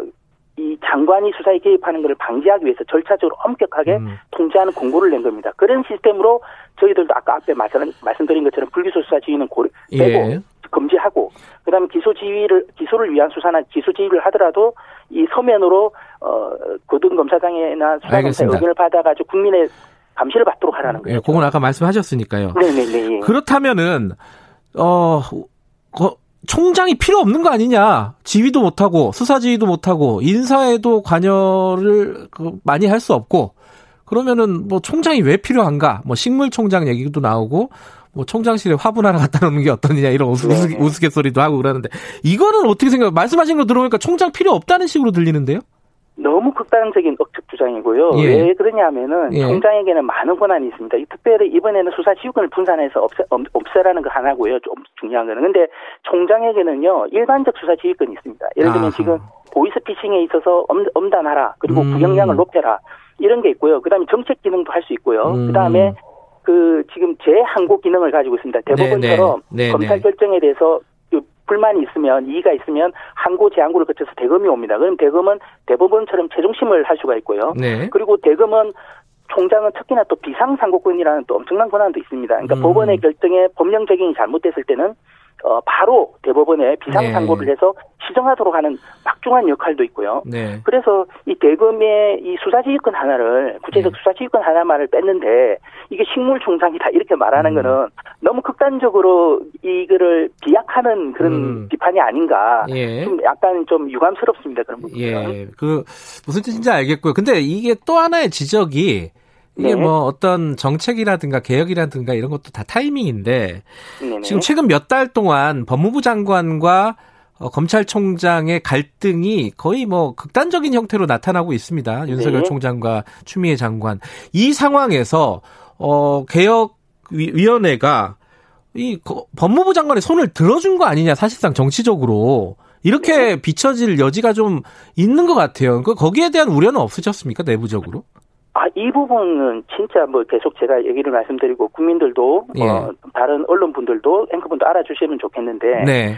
저기 2018년에 문물 검찰총장 시기에 대검 네. 검찰개혁위원회가 있었습니다. 네. 총장께서 직접 검찰개혁을 하겠다면서 설치를 했죠. 거기서 어 총장의 수사 지휘권을 없애고 일선청으로 분산을 해서 네. 일선청 검사의 자율성을 확대하라고 이미 공고를 한 바가 있습니다. 네. 저희들은 그 일선청에 대해서 고금으로 할 거냐, 지금으로 할 거냐를 논의를 했던 거고 절차를 네. 어떻게 절차를 할 것이고 통제를 할 것인가 논의를 한 거지. 네. 총장의 수사 지휘권을 없애라는 게 저희 음. 공고가 아닙니다. 음. 2018년에 이미 그 공고가 있었습니다. 그래서 음. 지금 이 과정에서 나온 건 아니고요. 그리고 네. 하나 더 말씀드리면 우리 조전 조전 장관께서 2000 어, 작년 8월부터 어, 임명 어, 취임을 하셨고 네. 그때부터 어, 어, 본인과 어, 수사에 어떤 어, 가족의 수사에 굉장히 수, 어, 검찰과 대립이 있었지 않습니까? 예. 그리고 그 이후에 추미애 장관께서 1월달에 취임하시고 나서 계속 또 검찰과 대립이 있었지 않습니까? 예. 그럼 이 과정에서 저희들이 언제 어느 때 이 안을 내놓다 하더라도 음. 왜이 시기에 내놓느냐라는 음. 비판을 항상 있을 수밖에 없는데 그 비판을 네. 하고 싶은 사람은 언제라도 하고 싶은 거예요. 그거를. 예, 그럼 저희들은 예, 예. 뭐 내지 말라는 얘기인가요? 예. 대검에서 벌써 2018년에 냈던 건데 음. 그거는 도외시하고 저희 공고안에 보면 그 내용을 다 적었습니다. 2018년에 네. 대검에서 공고했다. 네. 그런 걸 다 이유를 설명했는데도 불구하고 그 부분은 다 통으로 빼고 지금 이렇게 한다. 이렇게 지금 비판을 가하고 있어서 아. 상당히 안타깝습니다. 언론의 보도에 대해서 좀 불만이 많으시군요. 그런데 이제 거꾸로요. 어, 좀 약한 거 아니냐 이런 얘기 나오는 이유가 예를 들어 고검 같은 경우에는 고등검찰청은 검찰 위계만 강화하고 뭐 별다른 기능도 안 하는데 이거 폐지해야 되는 거 아니냐부터 해서 네. 검사장은 이제 직접 선출해서 국민들에게 네. 네. 책임을 져야 되는 거 아니냐. 요런 안들은 안 나오고 약간 네. 지금 그 우회로를 선택한 거 아니냐 이런 지적도 일부 있더라고요. 이건 어떻게 생각하십니까? 그 지금 그 이게 이제 참여연대가 이제 줄곧 주장하는. 거죠. 네. 그러니까 이제 뭐 그런 어떤 비판 성명도 나오고 뭐 사실을 왜곡한 부분도 조금 있지만 요 부분은 뭐 일단 두고요. 네. 근데 뭐냐면 저희들이 일선청을 할때 고금이냐 지금이냐를 저희들이 왜 심도 있는 논의를 안 했겠습니까? 여러 국분의 전문가가 다 모여 있는데. 네. 근데 저희 공고안은 예전 검찰 인사 공고안에 있어서도 그렇지만 권역별로 네. 검사들이 인사나 이런 것을 안정할 수 있도록 이미 그런 연장선상에서 이렇게 공고를 한 게 있고요. 네. 그리고 고금이 고금으로 할 거냐 지금으로 할 거냐 정책적인 문제인데 음흠. 고금 폐지론을 주장하는 사람들도 있죠. 저희들도 알고 네. 있고요. 다만 사실 저희는 근데 너무 안타까워요. 고금이 막대한 인력과 기구가 있는데 광역시에 예. 이게 사실은 실질적인 기능이 별로 없어요. 음. 그러니까 폐지가 나오는데 예. 이 안타까운 부분을 그럼 이거를 그냥 그렇다고 극단적으로 폐지할 거냐? 음. 저희들은 살리는 방향으로 가는 게 좋겠다라고 한 거고. 네. 그리고 지금의 경우에는 저희들도 생각을 해보면 많은 문제점들이 있거든요. 이것도 고민을 하고 지금을 선택을 해야 돼요. 지금 음. 장을 선택하고 주민 직선제를 하게 되면 네. 지금 검치범 검찰청이 전국에 한 60개 정도가 있습니다. 네. 이 검사장 직선제하면 선거를 다 해야 돼요 주민들이. 네. 그리고 거기 선거에 따르는 후유증을 잘 알지 않습니까? 음. 예를 들면 자리를 뭐 선거에 따르는 뭐 또 자리를 또 줘야 되는 부작용도 있고 또 해당 관할 검찰 검사장이 선거법 위반으로 만약에 그 문제가 예. 생기면은 그 관할 검찰상에서 누가 수사를 할 겁니까? 그 지금에서는. 네, 알겠습니다. 이, 이런 예. 여러 가지 문제점들이 있기 때문에 그리고 예. 마지막은 지금 간에는 너무 규모가 차이가 커요. 서울중앙지검은 예. 250명 정도의 규모이고 관할도 굉장히 넓은데 저기 저 저기 춘천지검이나 이런 데는 25명 정도밖에 안 돼요. 네. 그 지금 간에 일률적으로 검, 어, 수사 지휘권을 부여하기가 애매한 부분들도 좀 있었습니다. 알겠습니다. 그래서 저희들이 고금으로 결정을 한좀 현실을 고려한 어떤 공고 아니다 예, 예, 이런 예. 말씀이시군요. 예, 예, 오늘 일단 여기까지 좀 듣겠습니다. 고맙습니다. 아, 예. 예, 감사합니다. 네, 어, 법무검찰개혁위원회 정영훈 대변인이었고요. 어, 전국에 지금 산사태 위기 경보가 주의 단계가 발령이 됐다고 합니다. 취약 지역에 거주하시는 분들 안전에 유의하시고요. 전북 임실군, 고창군, 정읍시 호우 경보 발표가 됐습니다. 전북 지역 분들 어, 피해 없도록 조심하시기 바라겠습니다. 공정하고 깊이 있게 오늘 하루 이슈의 중심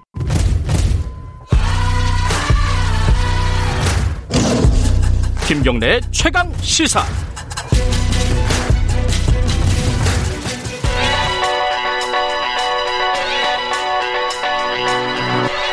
최강 시사 윤태곤의 눈. 자 오늘 어, 윤태곤의 눈, 윤태곤 정치분석실장 나와 계십니다. 안녕하세요. 네, 안녕하세요. 소개도 안 하고 바로 들어가려고 그랬는데. 오늘, 어, 국회 얘기 하신다는데 국회 예. 얘기 중에 어떤 얘기를 하실 겁니까? 짚어볼까 싶어요. 예. 지금 뭐 인사청문회도 있었고 상임위도 있었는데. 네. 어, 국회가 뭐 정상화라 그래야 되나? 한 열흘 됐어요. 대통령 음. 국회 시정 연설로 시작해 예, 돌아가고 있죠. 예. 예. 인사청문회 경찰청장, 방통위원장, 통일부 장관, 국정원장 순으로 진행됐고 여러 상임위들 또 돌아가고 있는데 상임위 중에서는 단연 국토위, 법사위 주목을 받아요. 네. 지금 21대 국회로서 시작인데 이거 어떻게 볼 거냐? 예상됐던 모습이냐? 기대대로 하는 건가?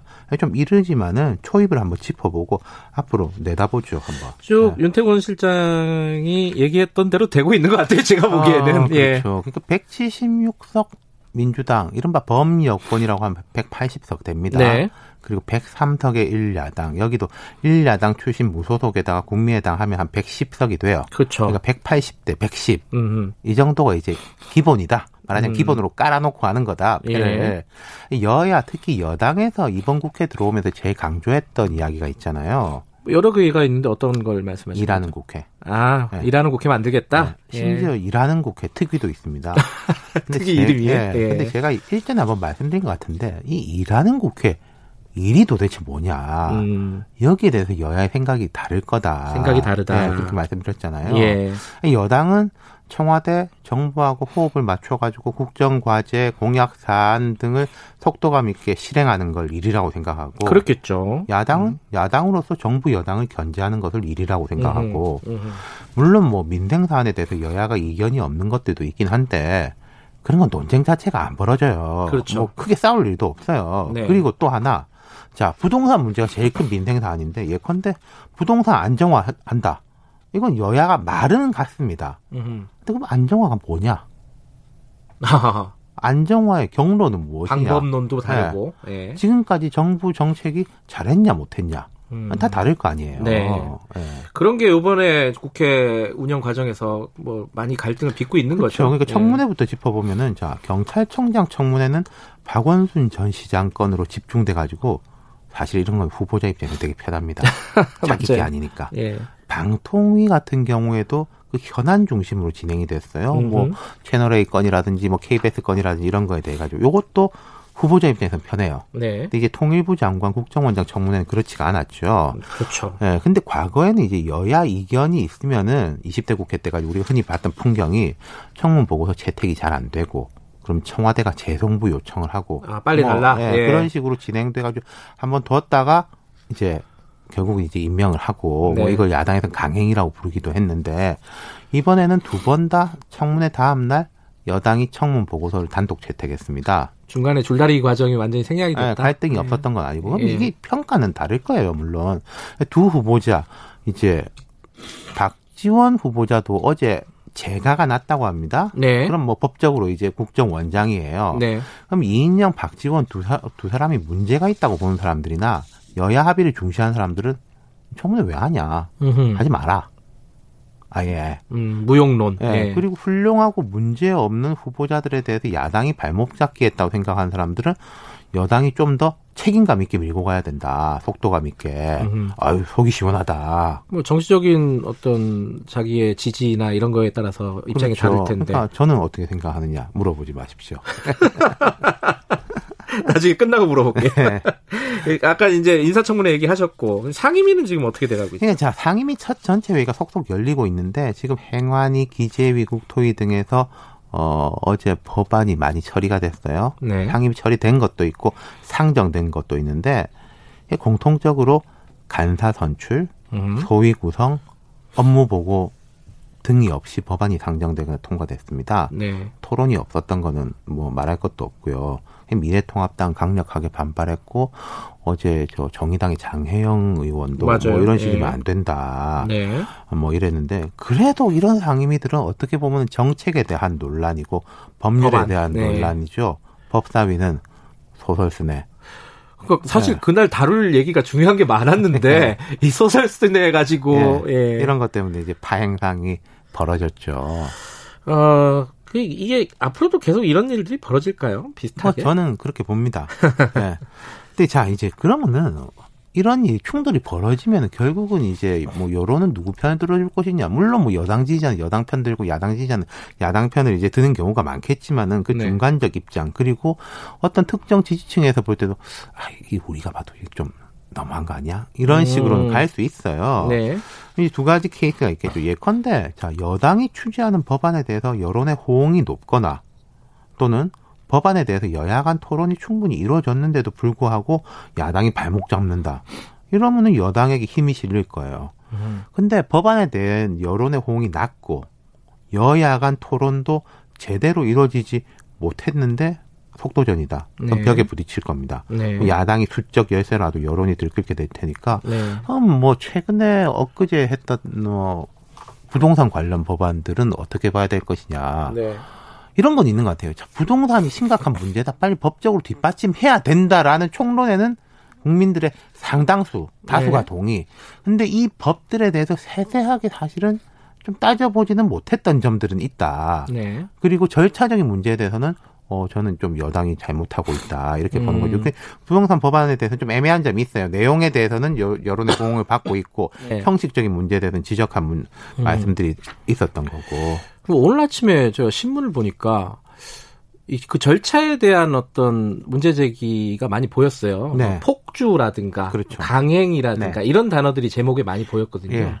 그러니까 그 부분에 대해서 물론 이제 어 여당을 강력하게 지지하는 층에서는 아또 기레기들이 또 이렇게 왜곡하고 네, 있구나 네. 이렇게 얘기할 수 있겠지만은 어, 그런 절차에 대한 문제 제기가 있는 건 사실이에요, 지금. 그러니까 그렇죠? 뭐 예컨대 부동산법 같은 경우에 여당의 논리는 아니 이게 지금까지 이야기 많이 됐고 보도도 많이 됐고 설명도 됐고 하지 않았냐라는 거고 야당의 논리는 그 당신들끼리 한 거고 당정 협의하고 그런 거지 언제 국회에 와가지고 우리가 여기에 대해서 질의를 하고 뭐 이 법안을 제출한 의원으로부터 음. 이야기를 들어보고 뭐 전문위원한테 문제점이 없는지 따져보고 이런 절차를 거쳤냐? 그안 거친 건 맞아요. 그리고 여당 주장대로 국회에서는 안 했지만은 좀 토론이 이제 격렬했던 것도 맞죠. 사실인 것이고. 아, 그러니까 저도 그런 게 있어요. 그러니까 맨날 이게 과거에 국회를 보면은 시간이 너무 많이 걸리잖아요. 한번 뭐 시작하면은 뭐 패스트 트랙 올려도 1년 걸리는 거니까. 근데 그 1년인데 지금 같은 경우에 자 어제 상임위 전체 회의를 예. 시작했습니다. 예. 근데 바로 했어요. 그건 뭐 1년이 아니라 하루도 안 된 거죠. 그렇구나. 자, 어쨌든 이게 이제 뭐 절차에 대한 평가들은 일부 좀 나오고 있긴 하지만은 전체적으로 잘했냐 못했냐는 좀 시간이 걸리게 하죠. 그러니까 근데 이런 문제는 분명히 있는 거예요. 자, 결과에 대해서 시간이 걸립니다. 네. 과정은 바로바로 바로 평가가 내려져요. 네. 그럼 과정에 대해서도 조금 이렇게 생각해야 될 부분이 있다. 네. 그럼 제가 좀 한 가지 짚어둘 게 있는데, 자 여당이 책임감 느껴야 된다. 지금 전당대회 와중이니까 그런 말 많이 하지 않습니까? 당연히 네. 책임감 느끼고 있을 거예요. 어떻게 보면은 좀 밀어붙이는 것도 음. 책임감 때문에 밀어붙이는 면이 있는 거죠. 그렇죠. 당연하게. 우리한테 180석, 176석을 그렇죠. 줬는데 지금 부동산 문제 이렇게 네. 심각한 거니까 빨리빨리 해야 된다.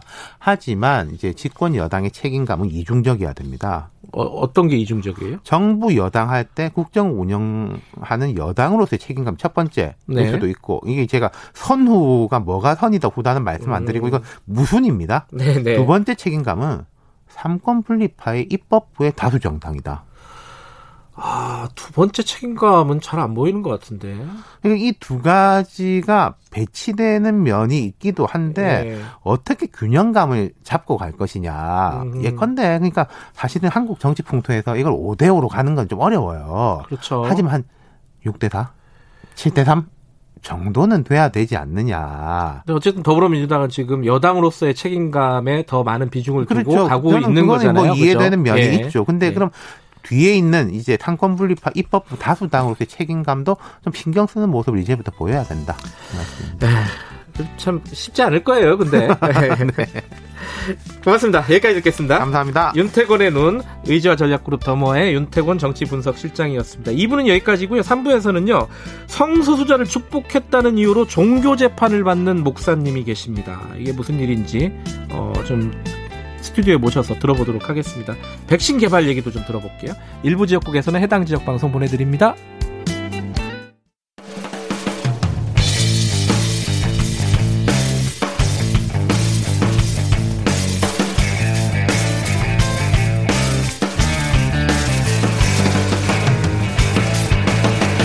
김경래의 최강 시사.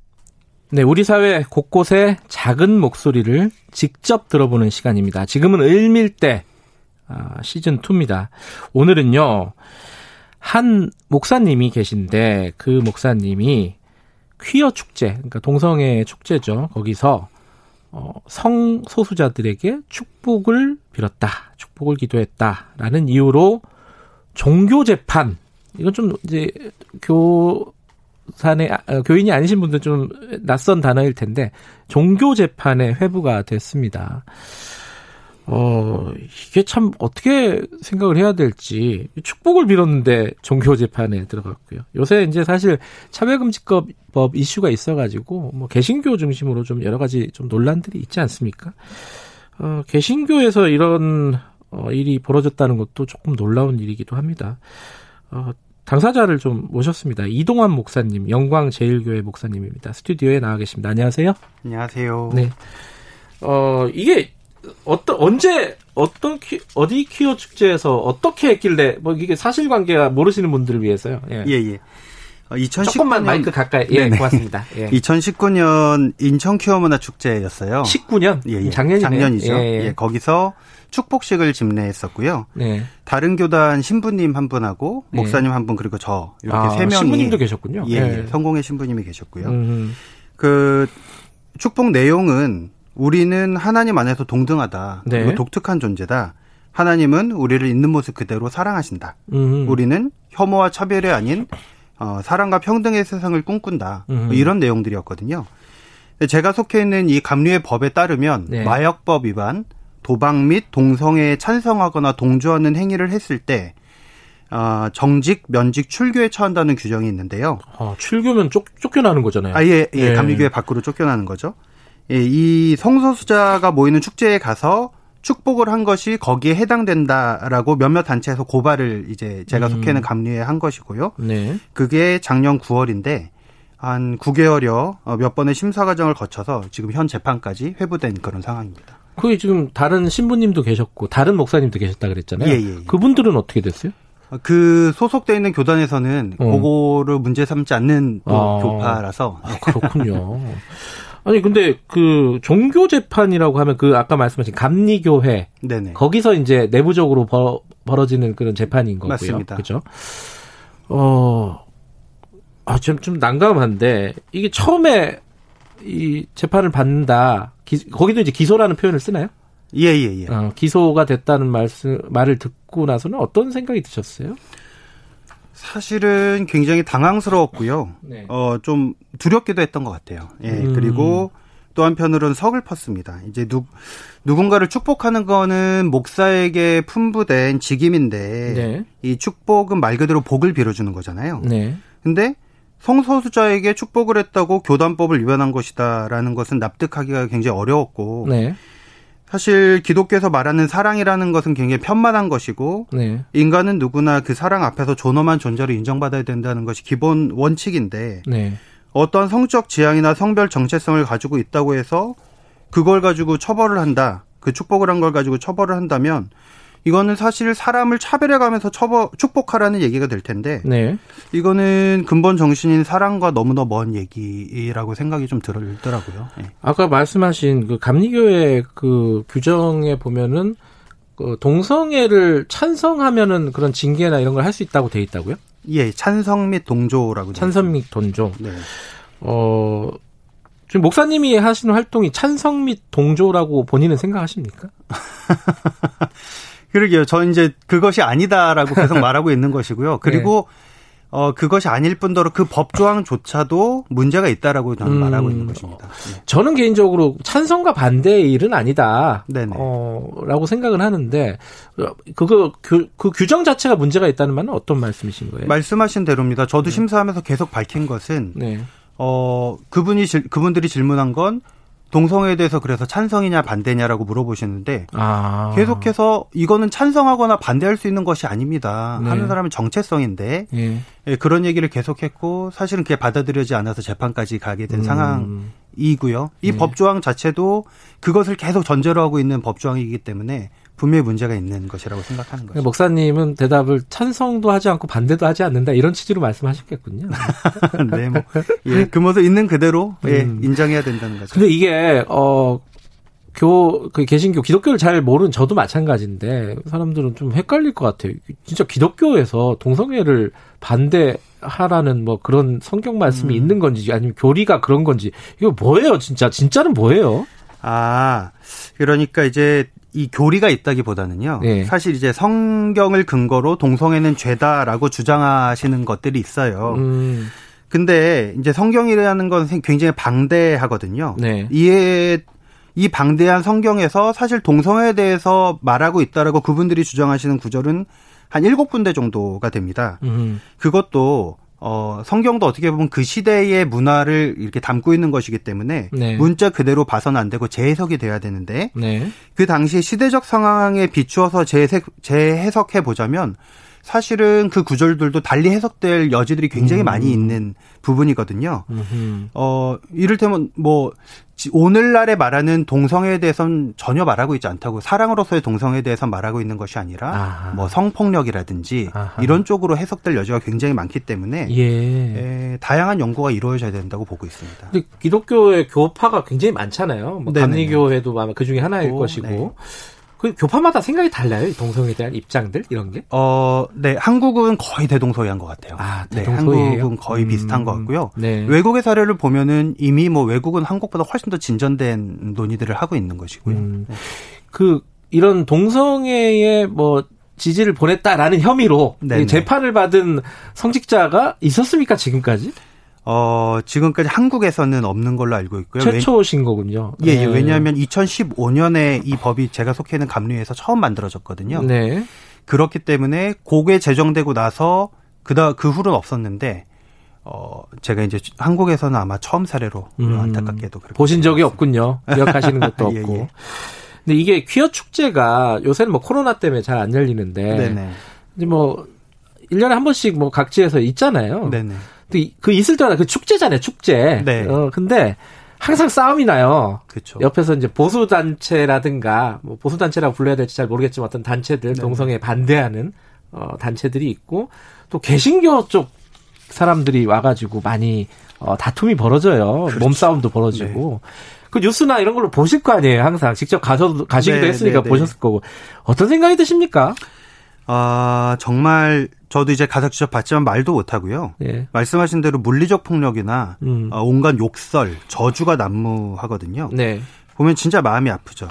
왜냐하면 그분들을 대다수가 기, 독교인들인데 네. 어, 아까도 계속 말씀드렸지만 기독교는 사랑과 평화를 근간으로 하는 음. 종교잖아요. 그리고 예수께서 살아가신 모습을 보면 언제나 가난한 사람, 차별당하는 존재들과 함께 하셨고 그들을 대변하셨는데 네. 성소수자가 우리 사회에 차별받는 사회적 약자라고 한다면 네. 어, 그리스도인들이 사실은 해야 될 태도나 행동은 명확하죠. 네. 아, 근데 그런 모습들, 사실 성소수자에 대한 의견이 다를 수는 있다고 봐요. 예. 근데 그 부분에 대해서 서로 열어놓고 의견을 음. 교류하거나 네. 토론하면서 입장을 세워가면 될 일인데요. 근데 다른 것을 틀렸다고 할 뿐만 아니라 아예 악마화해서 음. 제거 제거해 버려야 된다 이렇게 할 대상으로 취급하는 걸 굉장히 위험한 행태라고 생각이 들고요. 네. 특히나 네. 기독교는 성경을 근거로 해서 과거로부터 마녀 사냥 네. 자행하거나 네. 천동설을 네. 주장하거나 노예제를 옹호하거나 네. 여성을 열등한 존재로 취급하거나 많은 과오들을 이미 저질렀거든요. 아. 성소수자에 대해서도 열린 마음으로 접근해야 하는 것은 그런 이유가 있고요. 음흠. 기독교의 본질인 사랑은 그분들 말씀대로 철저히 목숨 걸고 지키되 다시 역사 앞에 오점을 남기지 않기 위해서라도 성소수자에 대해서 관용의 마음을 가져야 된다라고 생각합니다.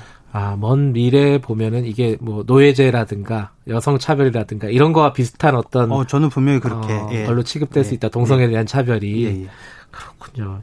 근데 지금 어 지금 정부에서도 추진하고 있고 뭐 과거에 이제 지자체에서도 이제 차별 금지 관련된 네네. 조항이라든가 규정이라든가 지금 법이 이제 추진되고 있는데 이게 안 되는 가장 큰 이유가 동성애예요, 동성애.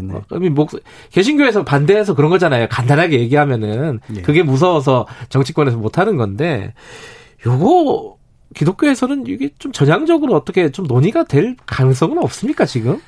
어, 사실은 이제 저는 개인적으로는 차별금지법 반드시 제정돼야 된다고 아, 보고. 아, 그러세요? 근데 이제 이 말 때문에 더 재판을 분리해 주시는 거 아니에요? 그럴까요? 어, 대형 교회의 목사님들의 설교를 통해서나 또 네. 유튜브나 SNS 같은 것을 통해서 이 차별금지법에 대한 가짜 뉴스들이 퍼지고 있는 게 굉장히 큰 문제라고 보거든요. 차별금지법이 제정되면 동성애가 판을 칠 거다. 그러면 네. 가정이 무너질 거다. 그러면 나라가 망한다. 거의 이런 논리가 논리가 그렇죠. 많고 예. 또 설교 시간에 동성애 반대하는 설교가 뭐 잡혀간다. 음. 뭐 이런 식으로 해서 막 부추기니까 지금 뭐 한국 교회가 난리도 아닌데 음. 어 사실 이제 그렇게 선동하는 옷을 굉장히 안타깝기도 하고 네. 그렇게 성적인 부분만 부각시켜서 말하는 것도 잘 이해가 안 가요. 사실 음. 그게 문제라고 하면 한국교회 내에 지금 성적인 타락 범죄들이 얼마나 많이 있습니까? 네. 거기에 대해서도 똑같이 목소리를 내고 정말 해야 음. 되는데 그게 아니라 동성애만 딱 특정해서 하는 것은 분명히 어떤 식의 의도가 있는 것 같고 네. 또 외부의 적을 상정해서 지금 위기에 처해 있는 한국교회에 대한 내부 결속을 다지는 네. 또 그런 모습도 보이는 것 같아서 안타깝습니다. 목사님 그 교단이라든가 뭐 동료 뭐 성직자분들 계시고 교인들도 네네. 있을 거고 어 외롭지 않으십니까? 아 그래도 네. 어 이렇게 제가 딱 밝히고 나가면서 네. 도와주시는 분들 또 음. 어, 평소에는 몰랐는데 자기 의견을 밝혀주시는 분들이 곳곳에 계세요. 그렇구나. 예, 예. 그래서 생각보다는 잘 예, 어, 그건 희망이네요, 그죠? 예, 어. 저도 거기서 희망을 좀 봤어요. 만약에 재판 결과가 어, 좀 안 좋게 나왔다, 예를 들어 뭐 징계라든가. 음. 뭐 심지어는 출교도 가능하다고 네네. 하셨잖아요. 그렇게 나오면 어떻게 하실 생각이세요? 어, 근데 제가 아직 거기까지 뭐 내다보면서 그 음. 이후엔 뭐 해야지라고 계획 세우긴 어려울 것 같고요. 예. 다만 주어진 상황에 충실하게 일단 하면서 최선을 다해야 될 것으로 생각합니다. 그 물론 이제 뭐 기독교 내 이제 이런 논란도 중요한데 당사자들이 제일 중요하지 않겠습니까? 네네네. 성소수자들 아직도 우리 사회에 이제 혐오의 대상이 되고 많이 차별받고 있잖아요. 네네. 한 말씀 해주시면서 네. 축복의 말씀이라고 할까요? 하면서 마무리하죠. 예, 예. 예. 아, 먼저 죄송하다는 말씀을 좀 드리고 싶어요. 네. 저도 한 명의 소속돼 있는 기독교인으로서 그분들께 죄송하다는 말씀 드리고 싶고, 네. 하나님은 우리 모두를 독특하게 지으셨고, 있는 모습 그대로를 사랑하시며, 하나님의 사랑에는 차별이 없다라는 말씀 전해드리고 싶고요. 네. 그러니, 부디 용기 잃지 말고, 함께 살자고, 네. 예, 더 많이 사랑하자고 그렇게 말씀드리고 싶습니다. 알겠습니다. 저는 기독교인은 아닌데 네네. 오늘 아침에 좀 성스러워진 것 같습니다. 감사합니다. 이동환 목사님이었습니다. 자, 김경래 최강의사 듣고 계신 지금 시각은 8시 43분입니다.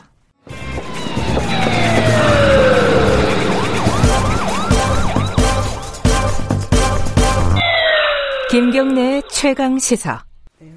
네, 백신 얘기 좀 해보겠습니다. 요새 그 뉴스가 많죠. 여, 영국 옥스퍼드 뭐 백신이 어, 임상에서 꽤 이제 뭐랄까 의미 있는 결과를 얻었다. 뭐 이런 얘기도 있고 미국의 모더나 뭐 삼상 들어갔다. 뭐 이런 얘기도 있고 뭐 누구죠? 트럼프는 트럼프 대통령은 뭐 대선 전에 대선 어 백신을 공급할 것처럼 막 호언장담하고 있는 분위기고 뭐 10월에 surprise 이런 얘기 나오고 크리스마스 선물 이런 얘기 뭐 온갖 얘기가 나오고 있습니다. 지금 어디까지 왔는지 조금 어, 냉정하고 어, 그런 시각으로 한번 좀 짚어보겠습니다. 국립암센터대학교 어, 대학원 예방의학과 김호란 교수님 스튜디오에 모셨습니다. 안녕하세요. 안녕하세요. 어, 이게 사실은 이제 사람들 만날 때마다 하는 얘기예요. 야, 코로나 언제 끝나냐. 음. 야, 끝날려면 백신이 나오든가 치료제가 나오든가 둘 중에 하나 아니야. 이게 이제, 음. 이제 뉴스를 하도 많이 봐서 모든 국민들이 그렇죠. 알고 있잖아요. 네. 자, 백신부터 얘기를 해보죠. 백신이 진짜 뭐 삼상 들어가고 그러면은 어, 얼마 안 남은 건가요?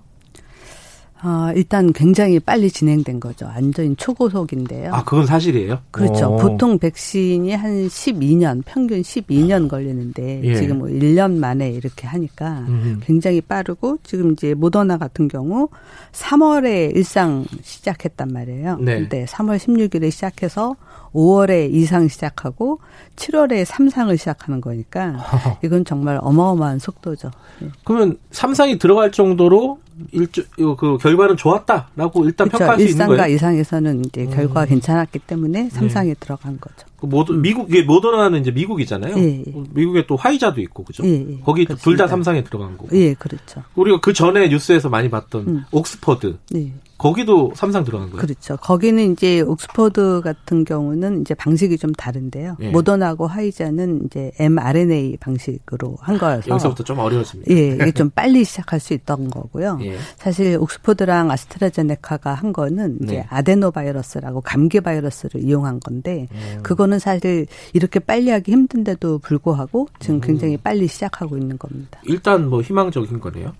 그렇죠. 음. 근데 지금 이제 어 삼상 규 모를 모더나 음. 같은 경우에는 음. 3만 명? 예, 그렇습니다. 이거는 뭐 어떤 규모라고 보면 돼요? 감이 잘 안 와서. 일단 예. 이제 뭐 백신 임상 시험 하는데 몇 명이 정확히 뭐 좋다라는 음. 거는 없는데 네. 최근에 네. 이제 미국 FDA에서 가이드라인을 내놨어요. 음흠. 그래서 어 아주 젊은 성인 그룹하고 노인하고 두 그룹을 최소 해야 되고 네. 한 그룹당 3천 명씩은 접종을 해야 된다. 그러니까 음. 접종 그룹이 6천 명은 돼야 된다는 거죠. 음. 그러면 이제 대조 그룹이 6천 명이 있어야 되니까 네. 최소 12,000 명은 있어야 된다라고 했는데 3만 명이니까 그것보다는 이제 충분히 많이 한 거고요. 음. 이게 이제 mRNA로 사용했던 백신이 그동안 없었기 때문에 음흠. 이제 안전성 문제 이런 게 이제 좀 모든 사람들이 음. 이제 궁금해하는 부분이고 걱정하는 부분이기도 하기 때문에 아마 숫자를 좀 더 늘린 것 같습니다. 뭐 mRNA인지 음. 뭐 이런 어떤 방법론은 음. 오늘 깊이 있게 다루기는 어려울 것 같고요. 들어도 제가 잘 모를 것 같고. 네. 근데 그 그런 뉴스는 봤어요. mRNA 이거는 뭐 대량 생산이 좀 어려운 거 아니냐. 뭐 이런 얘기 초 초반에 좀 나왔던 것 같은데. 그렇습니다. 그래서 어. 지금 미국 같은 경우는 생산 시설도 지금 막 짓고 있는 거예요. 사실 이게 실패하게 되면 그 필요 없는 거잖아요. 네, 그럼에도 불구하고 이제 생산 시설을 막 열심히 지어서 양산을 하려고 준비를 하고 있는 겁니다. 좀 리스크를 안고 모험을 하고 있는 거네요. 그렇습니다. 굉장히 음. 모험을 하고 있는 거고 네. 또그 얘기는 생산 시설이 없는 다른 나라에서는 하기 어렵다는 이야기도 됩니다. 아, 그래요? 그럼 우리나라는 그 생산 시설이 있어요, 혹시? 우리나라는 지금 이제 다른 방식의 백신을 아. 지금 준비하고 있고요. 네. 사실 지금 백신의 플랫폼, 그러니까 백신을 만드는 이제 방법들이 크게 한 다섯 가지 정도 있는데 아, 그렇게 많아요? 예, 네. 지금 이야기한 mRNA.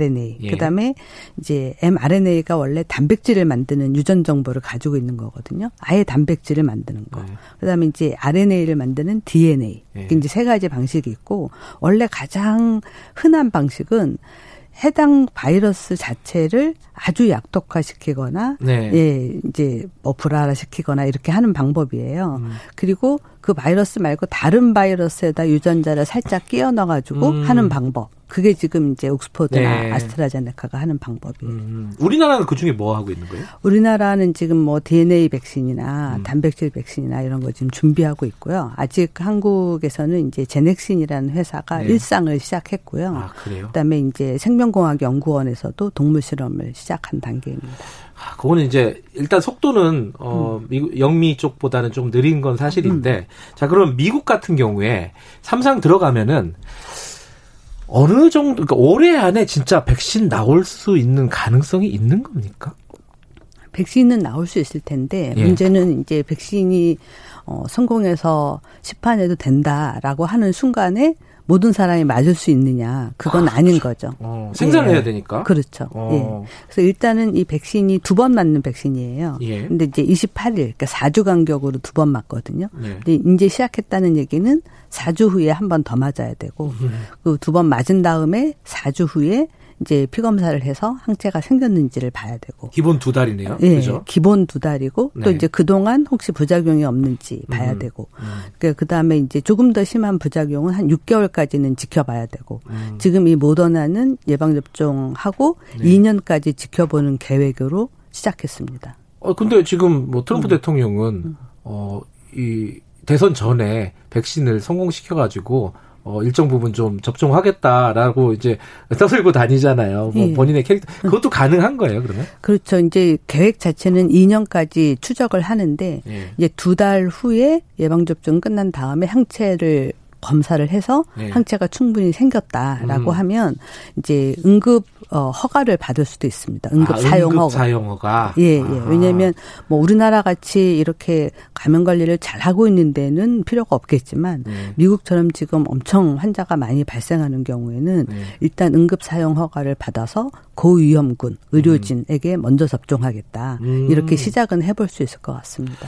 물론 이제 우리나라는 그 방역이 잘 관리되고 있는 상황이긴 음. 하지만 외국에서 먼저 막 백신을 맞는다 이런 얘기를 들으면은 음. 엄청 부러울 거예요. 그게 아마 꼭 그렇진 않습니다. 어. 왜냐하면 이제 이 특히나 모더나처럼 mRNA로 사용했던 백신이 그동안 없었기 때문에 예. 이제 안전하다고 해도 어, 충분한 사람 몇십만 음. 명, 몇백만 명이 맞는 맞는 거를 다 지켜봐야 네. 아 아무 문제가 없구나 우리가 음. 이렇게 볼 수 있기 때문에 어떤 면에서는 미국에서 임상 시험을 해주는 거일 수도 있습니다. 아 그렇게 또 거꾸로 볼 수 있군요. 네.